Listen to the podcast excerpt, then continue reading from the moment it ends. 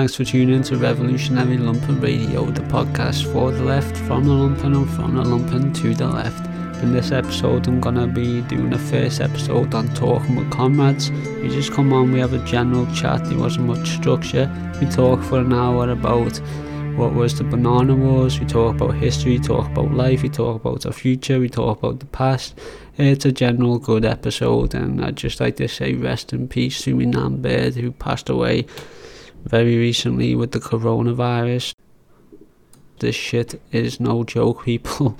is wash your hands, clean, you know, just don't even go to work. I've said it online, I've said it on Twitter, it, it's no fucking joke. It, like, take fucking precautions. Last time you can see anybody could be the last time for good. So for the love of God, go out, speak in love, respect people. I mean, God damn it, we, we don't know when we're gonna go. Life is precious. And that being said, I'm going to go into the episode with Garrett. Thank you very much, Garrett, for joining us on Revolutionary Lumpen Radio. You're actually our first guest on a series called Communicating with Comrades. So, welcome and thank you for sparing the time as well as actually formulating this discussion on a topic that I wasn't actually very well in. It's worth mentioning that we connected through our subreddit, Late Stage Imperialism, and we're making full use of our potential to engage and spread class consciousness in the form of vocally speaking through a podcast. Hi, my name is Garrett, and I'm from Georgia. Yes, it's great to be here. I have browsed r slash late stage imperialism for a pretty long time guys have really uh, kept a, a good moderation and anti-capitalism ratio. Like uh, whenever I'm just bored, I just go on there, look up the top posts of all time. Awesome. Yeah, me too. I really enjoy it because, of course, it's not just me, it's not just Ryan. It's like, so- everybody who contributes to that subreddit, who upvotes, who comments. The comments are the best bits. It's the community that's being built. It's what, 24,000, going on 25,000 members now. It's a community of people who are from all across the globe. It's so very interesting. I'm I'm so happy that I, that I created it. Really, yeah, we exist in a place of liberalism, and we come in contact with them and the opposers, and you know everybody's got their own different ideologies and their own opinions on various political topics and material realities, but you know we try and have a fine line of anti-imperialism that cannot be shaked and will not be interrupted by, you know, in the form of electoral politics. So I wanted to, this kind of segues me into my next point. I wanted to say that my introduction to like communism, uh, leftist ideologies was through memes.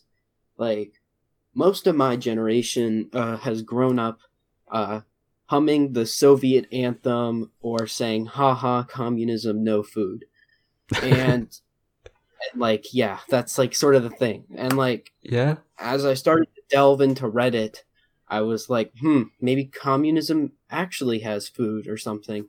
and like I slowly went down further and further and um and now I um am so much aware than what I was a couple months ago because of like all the great leftist subreddits. Yeah, it's great. It's important that we absolutely as left I'm not even going to say leftists because I don't agree with that term, but as principled communists that we do make a stand in these platforms, these bourgeois platforms. Reddit, of course, does not exist to serve communists. It does not exist to serve the left movement. Um, yet we are there. We counter their cultural hegemony wherever we can on every single platform, including iTunes podcasts, which you may be listening to now. It's important that we absolutely spread truth as opposed to their their lies that benefit them. And you, you mentioned that earlier on when you were talking about um, the Washington Post. Jeff Bezos owns it, pushes that narrative. The New York Times, they have their own narrative, bourgeois narrative. I mean, just imagine what would happen if a communist was to have their own little section in that newspaper. It's it's important to, to really reach out wherever we can and spread like on bacteria so that we really get in people's faces. Memes and building communities is one part of that, and it's, and it's, be- it's so beautiful that I've met you and we're talking about a subject right now to really broaden the, the discussion and defend our beliefs in why socialism, why communism. We've all heard the phrase banana republic used from various bourgeois media outlets and sources but I've never actually made the connection as to like what a banana republic is or where it actually came from.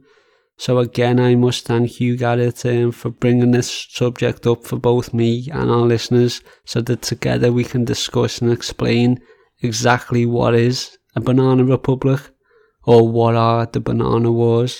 Before diving into a discussion on that history, I think it's wise to share with our listeners who you are, what brought you into being a comrade, you know, what brought about your political development in general, to give us a good understanding of who you are and who we're speaking to here.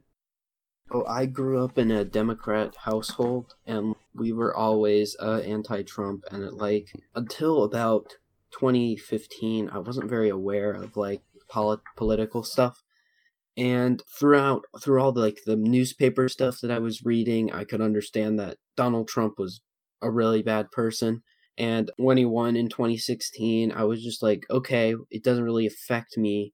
As it slowly went along, and I finally got a phone and stuff, I started browsing, and I realized like how much harm this was doing, like the anti-Semitism, mass shootings, the horrible immigration policies, child separation, all that stuff, how it was like affecting society and like what I read and stuff.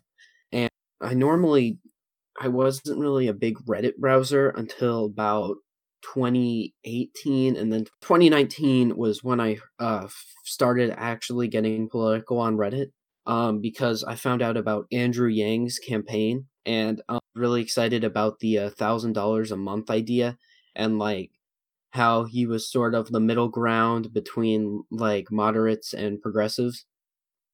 After he dropped out, um, that's when I really started diving uh far left. I said, well, it looks like I'm gonna have to support Bernie now. So I did that and I started getting recommended all these different subreddits once I subscribed to all the Bernie Sanders subreddits as well.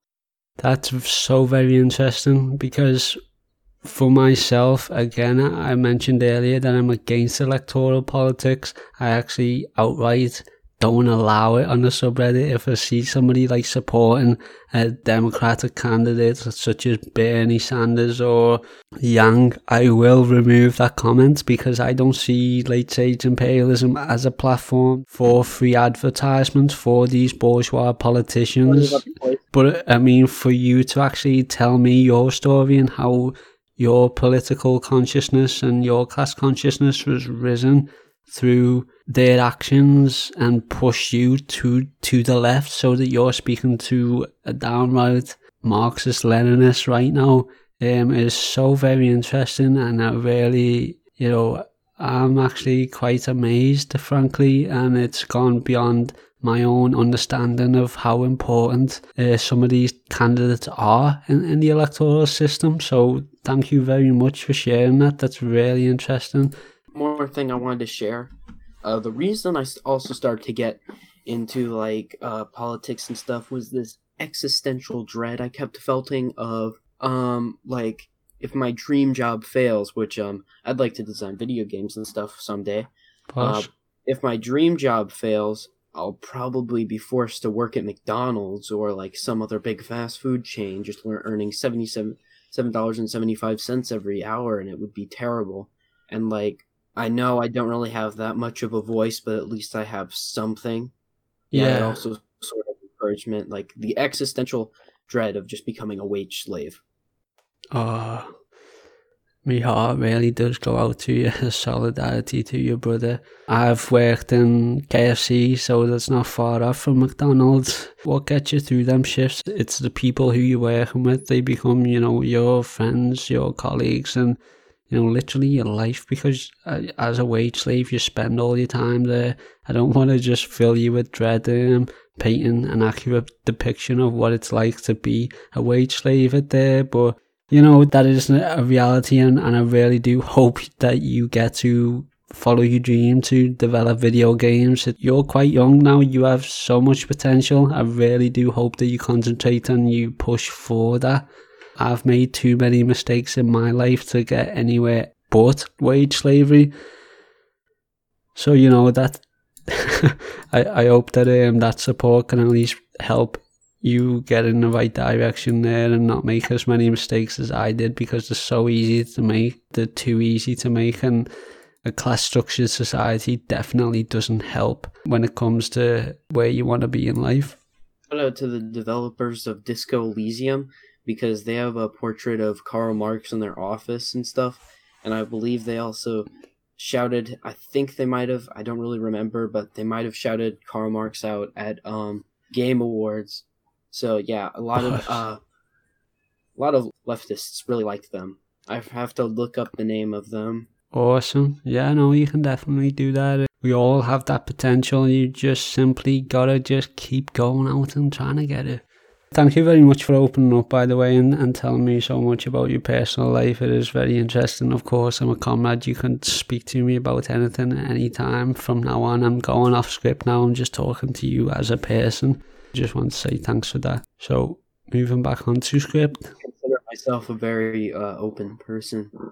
Yeah, me too. It's what you've got to be. I mean, we as people are empathetic, communicating people. it's how we exist through communication. And um, we're not bourgeoisie. We don't lie. We tell the truth. We paint an accurate picture of what has happened and what we think will happen. And that's called history. And then we build history. Each and every single one of us builds history. We carry history with us. Every single action we do, every single thing we move is changing history. That's historical materialism. That's so very important. Don't let them take the power away from us. It's us. It's us, the people. It's us, the masses, who are moving history forward. Yeah. So. Are you ready to get started? Yeah, we'll we'll eventually get onto the topic here. So, what made you want to talk about the banana wars? Where did you hear about it, and why is it significant to you? Well, this was before I got any into like politics or anything like that. Was this game theory video on uh, Donkey Kong. Mentioned uh, the banana like that the game was about the banana wars, and that sort of stayed in my head for a while. Left my head because we never talked about it in school or anything, and like combination of a it's too short to spend like a chapter on, or b like we got to cover it up somehow. Like we can't let the kiddies know that we were murdering people in the Bahamas and uh, Latin America. But like I sort of have a penchant for obscure conflicts, even though I despise them, because like my family, although although they're they're not really like uh, gun advocates or anything like that, they really like to watch uh, World War II movies and stuff like that. Mm. So like that sort of gets annoying after a while. So like I sort of became attracted to the history of the Korean War or um, any other smaller conflicts that happened. And the Banana Wars was one of the most interesting conflicts because it was during a period where the United States was slowly becoming more of an empire, and it still is today. And uh, this was like uh, the Spanish American War just happened. That was another one I forgot to mention. Uh, the Spanish American War is pretty interested because it was pretty much just fought over an entire fucking false flag. Um, I went to go. I actually got to go see uh, a piece of the Maine in a museum and stuff. And uh, my friends were joking about let's just blame the Maine on Spain or something.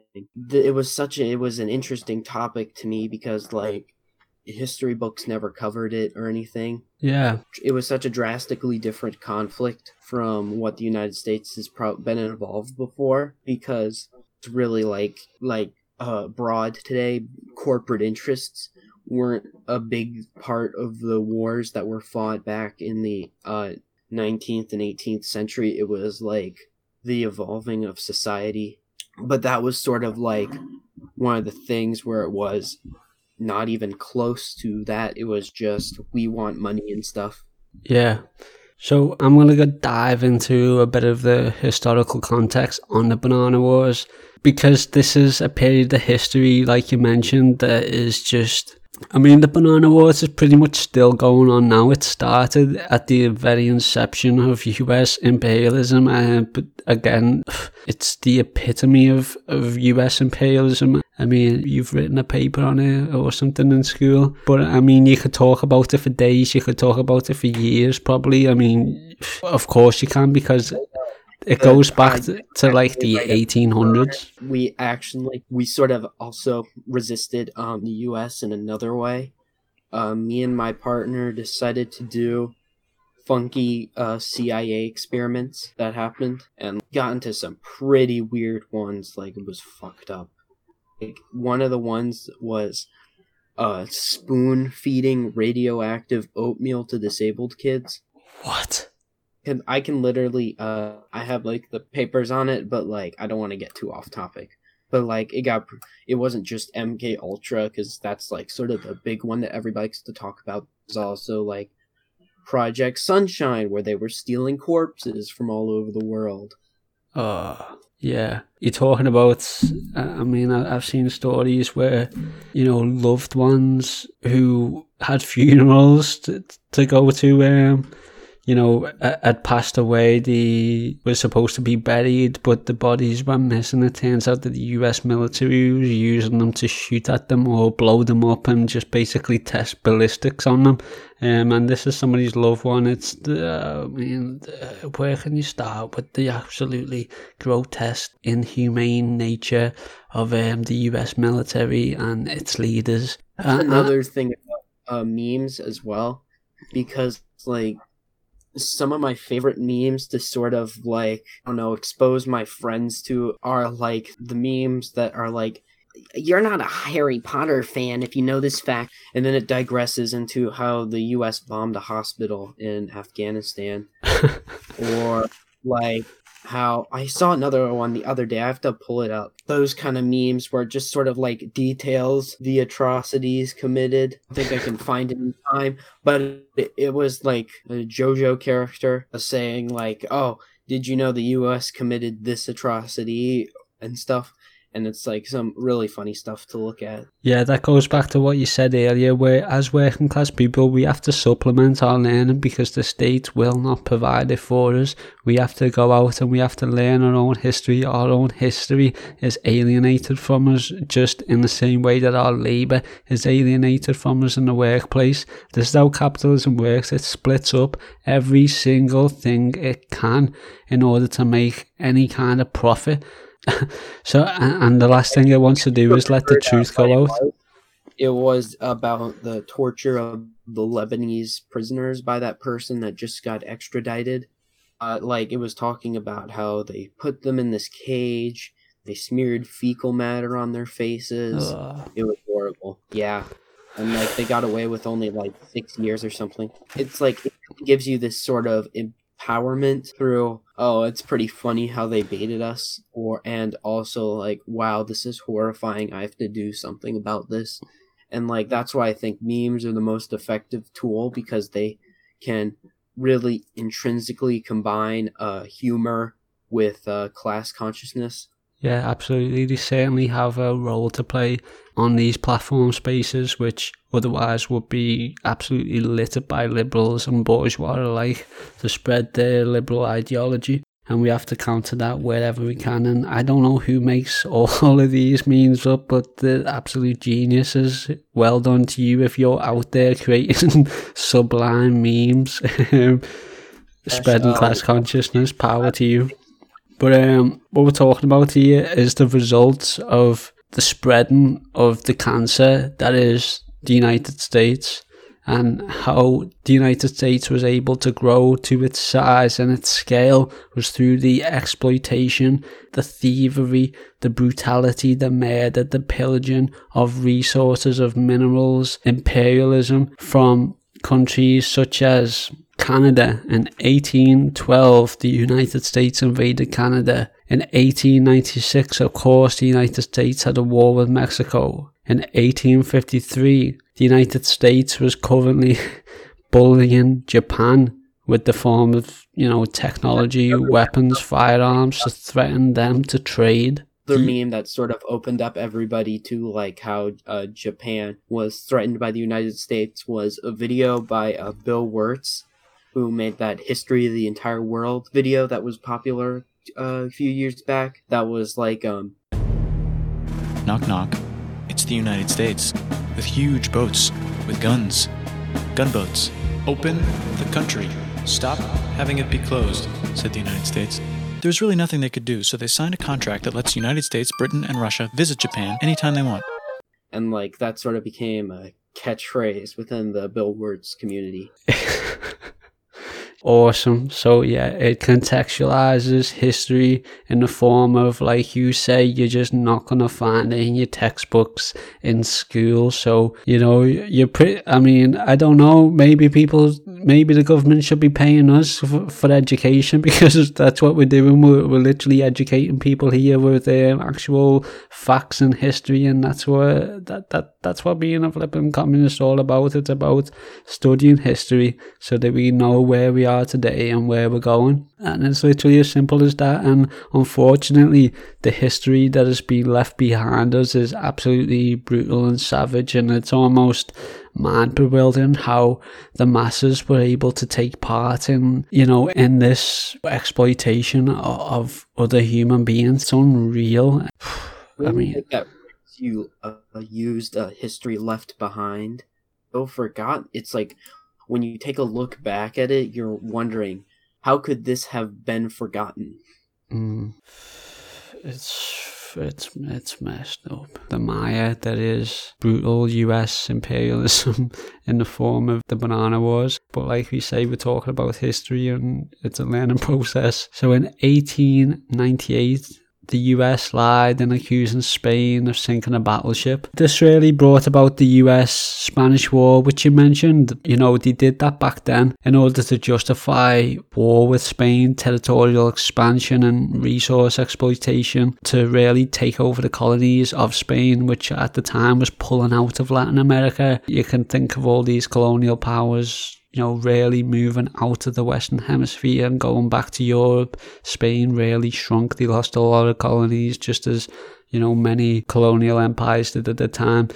But the lies in order to justify war I mean, what we're doing here, yeah, is we're looking at history and we're looking at what's going on today, and it's no different. It's the same process, it's the same class structured society, it's the same imperialism, it's the same bourgeois bullshit that they're using us to impose on other people. So, just as they lied about the sinking of a battleship, you can think about how they lie in, you know, in instances such as Iraq having weapons of mass destruction, you know, Assad or Iran using chemical weapons on a daily basis, you know, lies about Hugo Chavez being a dictator, Fidel being a dictator. All these lies are always used to justify war, and we have to literally, I've got to sit here with my comrade and tell yous that this is bullshit.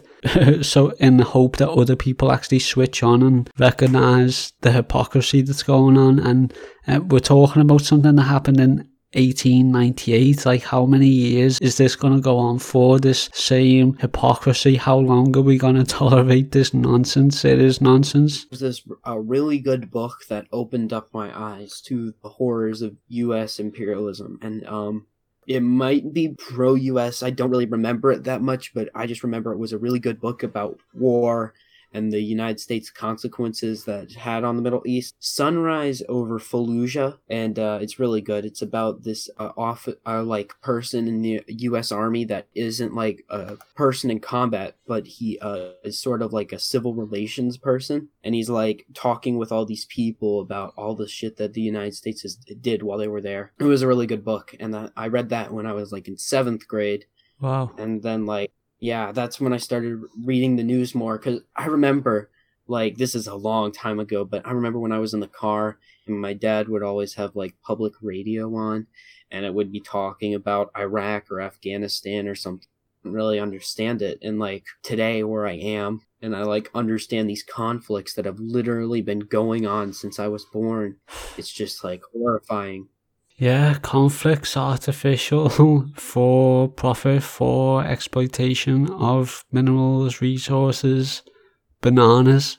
Know, it's it's that silly. It's wrong of me to even use the term silly because people's lives are being taken, people are suffering, people are being tortured for the exploitation of these resources. But Talk about like current going on banana wars with like Coca-Cola hiring death squads in Colombia and stuff. Exactly. It's no different. It really is no different. And that's the beauty of historical materialism. We take history, we use the material facts, and of course, people are history, and the materials are the forms of bottles and machinery that Coca Cola used to make these From vast bananas to industrial oils to plastics. empires. Just as these business owners of banana companies would call upon the US government to support them whenever, what is it, Honduras or Nicaragua or Ecuador or whoever it is in Latin America would actually revolt against this wage slavery and this imposed class structured society and really this imposition of their way of life. You know, no four simple things. absurd in concept, but of course not in really practice. Just look at Bolivia. Tesla Industries is essentially the new United Fruit Company when it comes to Bolivia's exploitation for their lithium. You know, Venezuela for their oil. It's really no different. So let's just um, paint paint a truth here that the US was never isolationist. You heard about the US before World War II being isolationist. I mean, if you look at the history, the US was never isolationist, but rather it avoided the cesspool, especially at the time that we're talking in the 1800s. That's the sort of thing. That might have been when they take took this out of history books and sort of left in the Spanish American War because like have one conflict and go isolationist, then you can like deceive the masses that oh yeah that kind of sounds reasonable, but if you have two conflicts and you try to say you're isolationist, mm, it doesn't really pass well. it benefits them at that point because obviously if you're growing up in the United States and you're hearing about the US Spanish War, well you're thinking, but Spain is on the other side of the world in, in Europe, they're imposing on, on us. We're just simply here and Spain are, are the ones coming over doing the colonising and we're doing nothing wrong. But it wasn't like that at all. The United States wanted to dominate Latin America. The United States sees Latin America as its own backyard, um, and it sees it as its own backyard to this day. And that was the whole point and why With they the lied of to actually start a war with Spain with and the kick them United out. Food Company, as you said, it was a false flag operation to get them out of. You know, the Western Hemisphere, which in turn was a front to European powers to show them that the Western Hemisphere is ours. You stay over in Europe. That so the United States would be isolationist, but only in the sense that it doesn't meddle in European territories or even so much as as Africa, which of course European powers were quite happy because they would fight amongst themselves over these territories, over Africa, over you know the Middle East and Europe at the time. Oh, I mean, it's just the epitome of vulgar racism and bullying, frankly. So, what happened during this time was Latin America became a battleground in what's known as the Banana Wars. The Banana Wars is literally wars fought over the extrapolation of, and exploitation over the trading of bananas. Liberal capitalists use the term banana republic even to this very day eh, which is defined as a politically unstable country with an economy dependent on the exportation of limited resources or minerals. This is from a 1901 text to describe places such as Honduras and neighboring countries under economic exploitation by US corporations such as the United Fruit you Company. wanted to talk about what was it? To Chiquita. Interest in uh, leftist politics was with the coup in Bolivia. As I digged more into the news that they didn't share, was that like they were going to nationalize their supply of lithium, and then all of a sudden they have this coup with a president that seemed pretty reasonable with his uh, indigenous background. And then on the same day as like the coup with uh, Bolivia happened, Tesla stocks rose. Yeah, shut up. They able to exploit Bolivia for their lithium. That was like one of my aha moments of like realizing what was really going on behind the scenes. Yeah, absolutely. Going back to the United Fruit Company, uh, and, and will eventually lead up to today. The United Fruit Company is essentially like left behind from US colonialism, you know, really replacing direct military control uh, until these exploited nations eventually rebelled against the occupations and the exploitation by the vicious companies to which the bourgeoisie, you know, masters behind these companies would always go crying to the bourgeois US government to stop the uprising or the liberations from colonial capitalism. So what happened, of course, is Marines are sent to these places all across Latin America, such as Panama, Haiti, Cuba, Nicaragua, Hungar- Honduras, and Mexico. You know, Theodore Roosevelt at the time would actually send his Buffalo soldiers to these nations, and you know, he'd use the Buffalo soldiers and the Marines during these uprisings to to crush anybody who opposed this class structure society that they imposed on on the goddamn people. They're going over there and whatever culture and history and heritage and traditions they had, they're going over there and they're saying, look, we need bananas, we need this resource, we need this mineral, you're gonna work for us, this is how we do things, this is how we work. And then they'd impose that on them. And of course these people are definitely not white because of course that's just how the skin pigmentation works um, depending on your flipping where, where you are in the world. So you know the, there was always racism to justify this absolutely brutal murders of, of, of people who would rebel and oppose this I mean, at the time, Theodore Roosevelt would use languages such as spreading democracy and American ideals to these backwards civilizations and backwards places. And I mean, we're talking the 1800s, and this is the same rhetoric, it's the same language that they're using to the same very day. It's absurd that, honest to God, like how. How many times has history got to repeat itself? The people are getting weaker the bourgeois are getting stronger. Oh, it's heartbreaking. It's sad because, like, with the rise of nationalism, we're in the middle of like a exponentially growing crisis. By the way, make sure to wash your hands and stuff.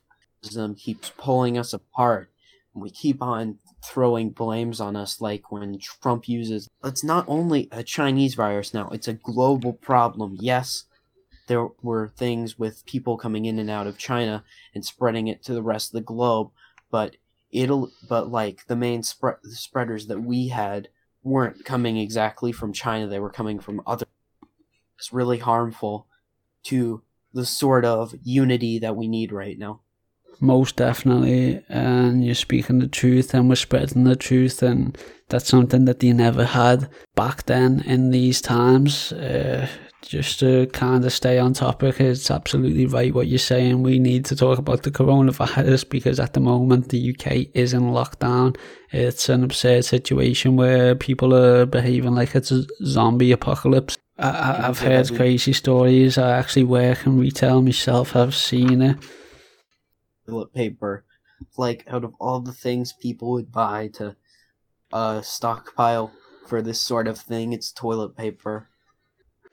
Um, I found this video on Twitter of like a security cam of people coming in and buying toilet paper with the King of the Hill theme posted over it, and it was uh, pretty funny.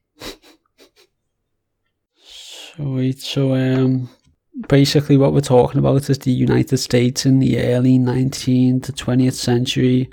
Participated in interventions of how these countries, at least seven countries, operated in the time over Latin America and the Caribbean. Um, it says right here, uh, at the same time, the growth of investment opportunities in Western Europe had slowed. Most of the factories, railroads, and mines that Europe's economy needed had been built. Increasingly, Europeans began to look overseas for places to invest their capital. They started to invest industries located in this other countries, particularly note. in Africa and uh, Asia. Just, you read in the textbook, it talks about exporting capital, but what is capital? If you read and you learn what capital is, then it will tell you. And to read and learn what capital is, well, you have to read Karl Marx.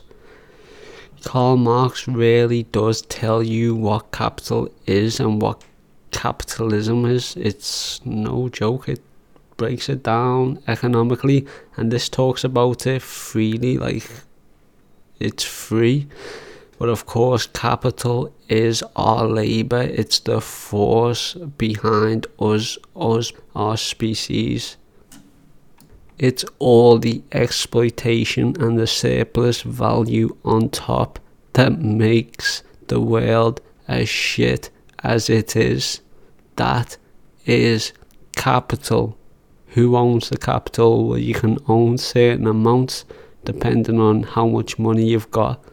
And this is stocks and that's the editor's note over. I'm going to dive back into the episode head first. Let's go.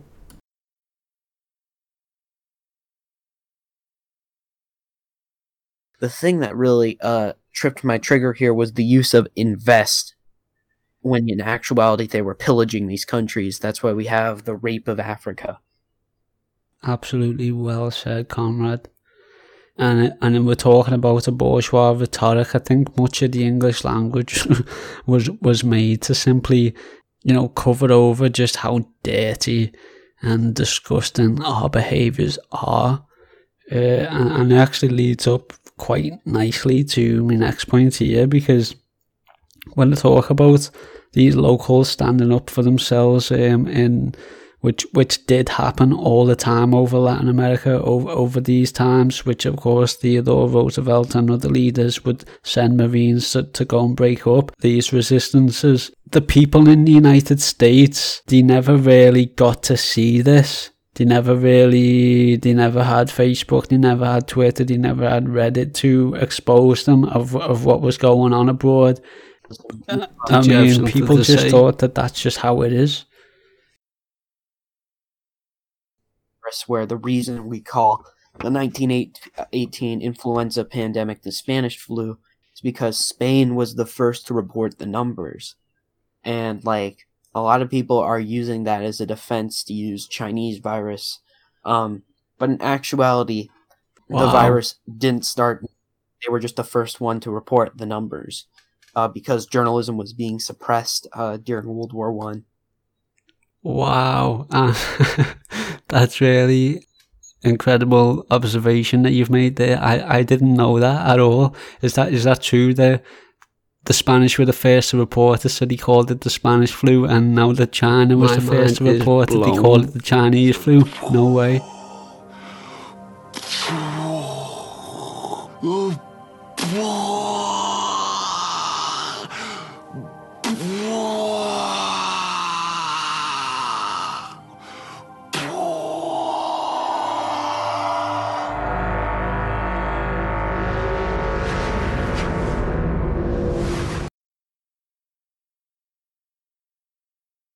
The parallels are unreal. So I mean, what what's what we should really bring out of this conversation is the fact that this is not a way of life. Um, this is not just how things work. This is not just how the world works. This is all caused by systematic genocide, imperialism. You know, you mentioned earlier that they're like, oh, we had to do all of this, we had to display. I mean, all of this, we, we've said all of this, but we're like, we're not even talking about during this whole time. The United States is constantly displacing Native Americans. They're constantly doing it to this very day. It's absurd.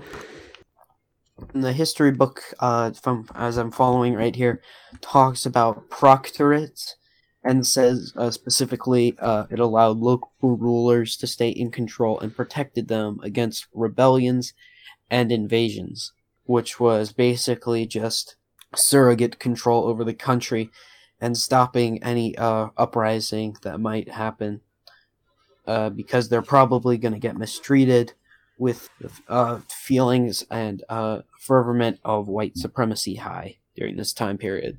Absolutely. Um, you know, the, there's protectorates, and they're not, uh, they're, they're not like um, totally colonized and conquered places. Just like I, I kind of skipped over this, but after the United States beat Spain in, in the Spanish War, they actually camp, captured Guam, pushed them, they pushed them out of Cuba. Puerto Rico is another one. As, uh, during Hurricane Maria, uh, Puerto Rico, which is a U.S. territory, has no support in uh, both houses of Congress. So like their message was incre- like very hard to get out to like the public or like get law action. Um, yeah, it was sort of it was really sad. Oh, seeing uh that like they were so cut off and like they shouldn't really like it's so sad to see, see that we're still holding on to these territories today. Think yeah. these people perfectly fine as their own country, but they still have this feeling that they're part of the United States when they're really not. They're literally just like a trophy from a war that happened over a hundred years ago. Absolutely. Um, they're a trophy where the people are definitely not respected as actual American citizens because they're not connected to the mainland continent. I'm pretty sure that the Puerto Ricans have been tested upon by like radioactive tests, by like I don't know some kind of some something that made the women infertile. They tested all kinds of viruses in the past on, on these islands. It's really uh, absurd shit. Um, they've got no respect for the people, even to this very day, of those islands. And, you know, Cuba is another one where to this very day they're occupying Guantanamo Bay and they're not going to give it up. It's just, it is a, a, testament to the trophies that you're talking about, and they're definitely proud of this systematic slavery and genocide and this this past that we need to just leave behind because it's primitive. I think that just like you know Romans saw barbarians existing and they would wipe them out. I think we today as socialists need to recognize us as the civilized ones and capitalist liberals as the barbarians today that need to be wiped out. There's no question about it. The primitive we are civilized, we want to become more, we need to become advanced, we need to become a developed society. And I mean, socialism is literally half of the word is society. So, you know, do we want to be primitive all our lives and keep repeating history, or do we want to flip and stand up for ourselves and stand up for other people and not actually talk about the exact same things in another hundred years? Because we haven't even got a hundred years on this planet because they're destroying the planet. Uh, so, um, just going a quick back, it says here that in 1936 they had a law for forced sterilization. Yeah, so, um, like, these territories that the United States has been still keeping on. They're just using them to build military bases, and like that's another thing. Like we we beat the world's strongest military twelve times over. Like we do not need this gigantic military force. We have so much overspending and stuff like that, and people are constantly asking, "How are we going to pay for?" Universal health care? How are we going to pay for college education for everybody? How are we going to pay for it? It's just sad to see how much money we're spending to kill other people instead of using it to like further society. Yeah, I mean, I've had the quote on one of my podcasts previously, but you know, these missiles and these smart technology used to to bomb people halfway across the world, they should definitely be instead of loaded with explosives, they should be loaded with food. We should be shooting food at hungry people. It's no joke. These this is what technology should be for for for empowering the people. It is giving power to the people and the people need energy to do that and food is energy. We need to really grow intellectually, physically. We have to just grow from this again barbarism. It's it's becoming an absurdity, and we are moving on now towards the end because we're actually coming up to where we are in history today. We've talked about, you know, we've given historical context, and you know, I really wanted to bring out the fact that what we're talking about, while you can picture in your mind people are getting shot, people are getting cut up, people are getting the heads chopped off, people are getting put on stakes, people are getting burned. I mean, this is, we're talking about periods in time where women were like burnt alive and accused of being witches. Um, we're talking about the KKK, we're talking about just, oh my god, genocide. Picture that in your mind. These aren't just words that we're talking about. We're talking about people's lives lost. We're talking about history lost. We're talking about a future that was broken and taken away. Communism killing a hundred million people. Well, capitalism oh, doesn't yeah. even let the people be born to be killed. They just simply force infer- infertilization or however you say it. You know what I'm saying? It's it's really grim, gruesome stuff. And for you, comrade, to be in school writing about this, um, taking upon yourself to it's it's an emotional burden to really learn about all this and your history because you have to have empathy to even want to do that. And that's the problem with liberals. They don't want to empathize because I mean if you do empathize then you start to care. And if you do care about other people then you're going to look around, you're going to be pretty heartbroken with what you see. So, again, solidarity to you, power to you, Gareth. It's important for you and everybody else to, you know, learn history and reach out to comrades and get support wherever you can. So, uh, again, you've got to give yourself a pat on your back. You've got to feel the power. I'm with you. Uh, the comrades all around the world are with you. I'd probably be out there, like, doing the stuff that you mentioned to me Yo, like Shippy here, just interjecting there. Of course, I've got to give that a proper response. I just want to say thank you again, Gareth. That was so kind of you, and you will actually, and hopefully, other people who are listening are gonna grow up, and you will meet people with like-minded ideals and you'll set up stalls and you will be in public and you'll share these ideas and with other people in your community and that's what it's about. It's about spreading class consciousness. That's a part yeah, of it now to dive back in. Um that you were talking about while we were communicating oh during this.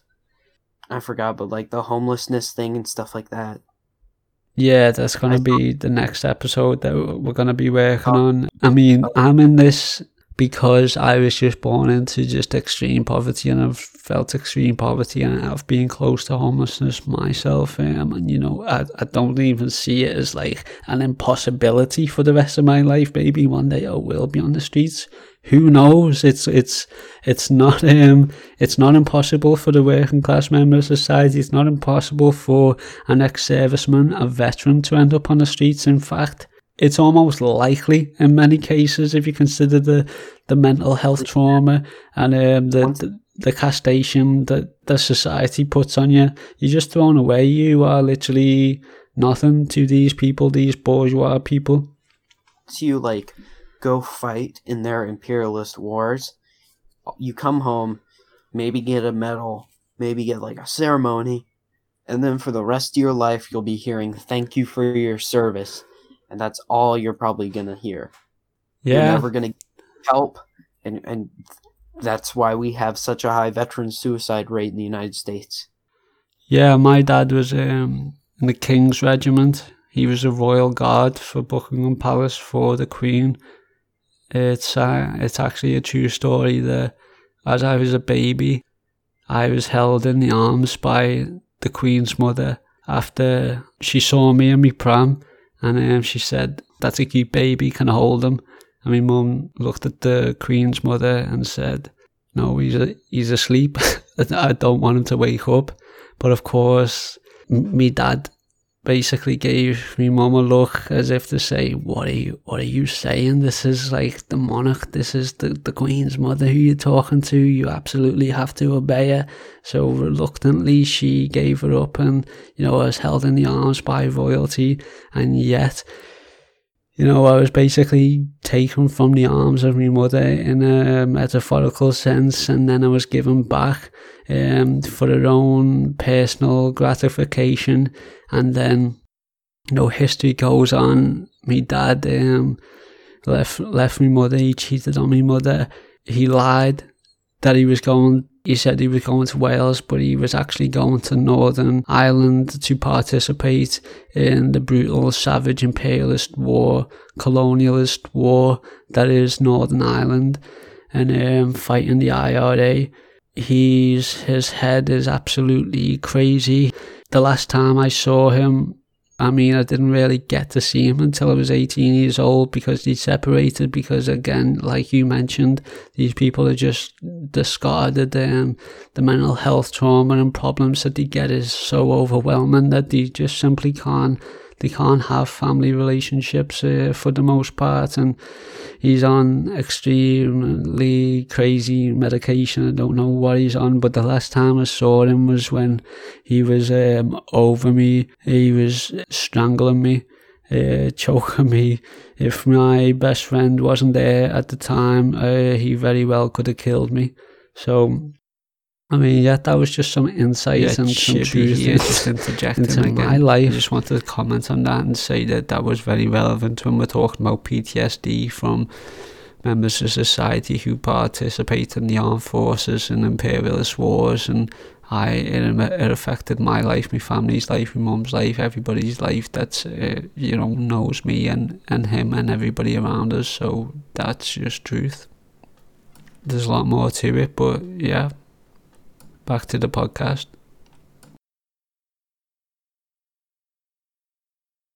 you know, that stuff, I mean, it shows what war does, what the conditioning of the military does to these people.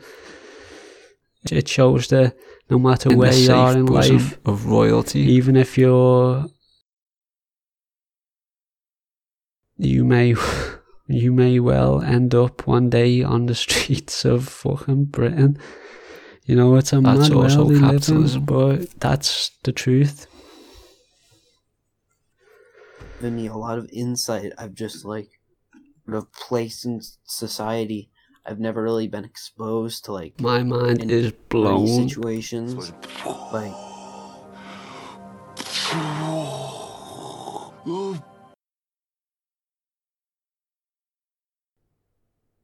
Good.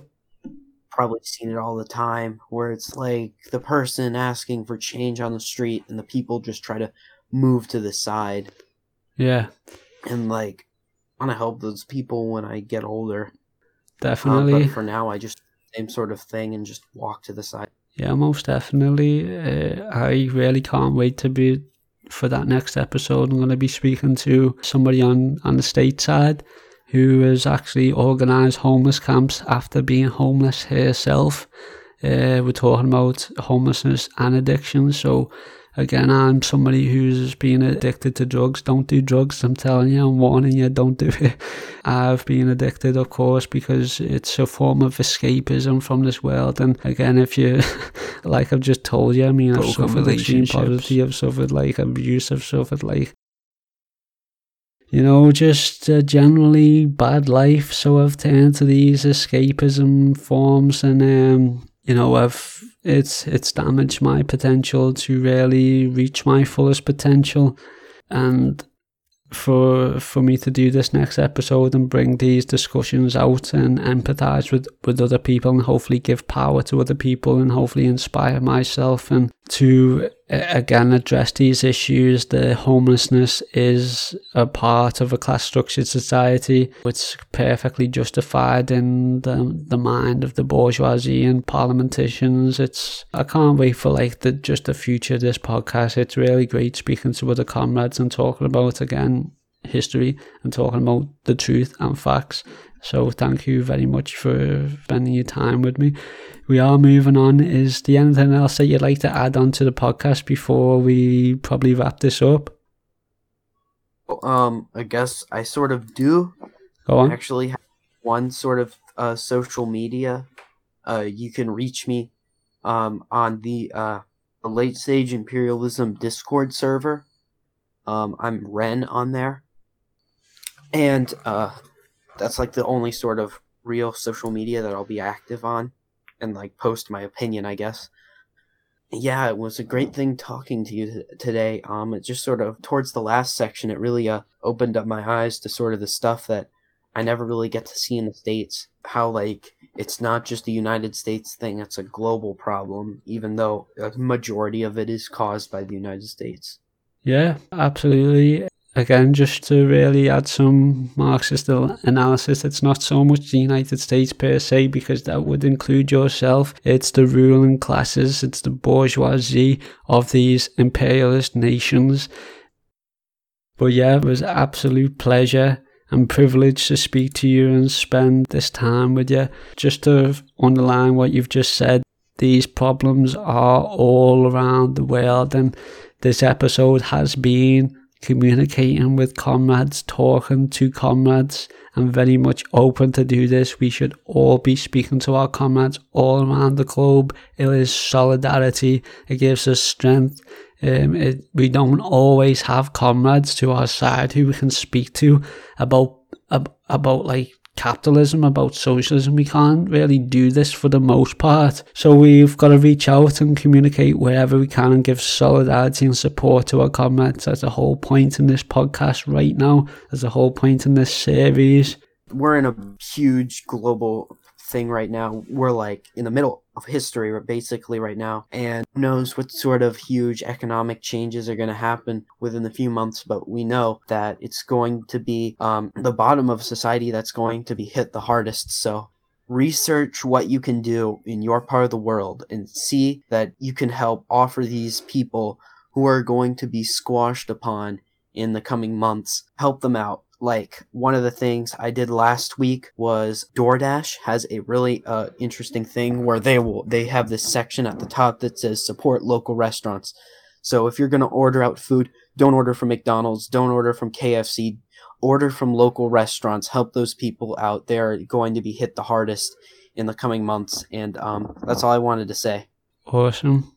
Yeah, no, I, I agree with you there. For the most part, these are working class people who somehow managed to scrape together enough spirit and, and power to make a business for themselves. You know, we, we absolutely must support them over giant monopolies who have billions of pounds in stocks and can simply brush this tragedy off like it's nothing. McDonald's can simply close its restaurants for months at a time and still be left with millions or billions of pounds left over. So, yeah, absolutely absolutely support your small businesses locally.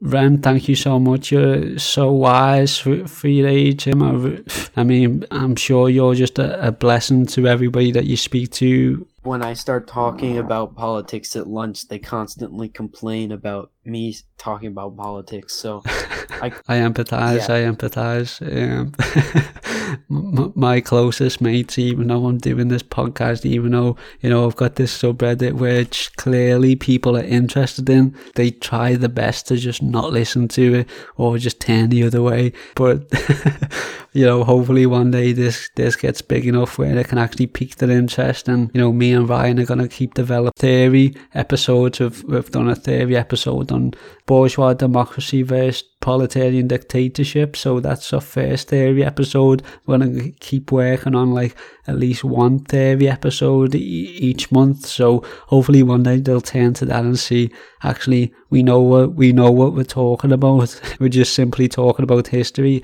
It is very interesting. It's a lot more interesting than some of the, some of the crap that you're going to watch on TV.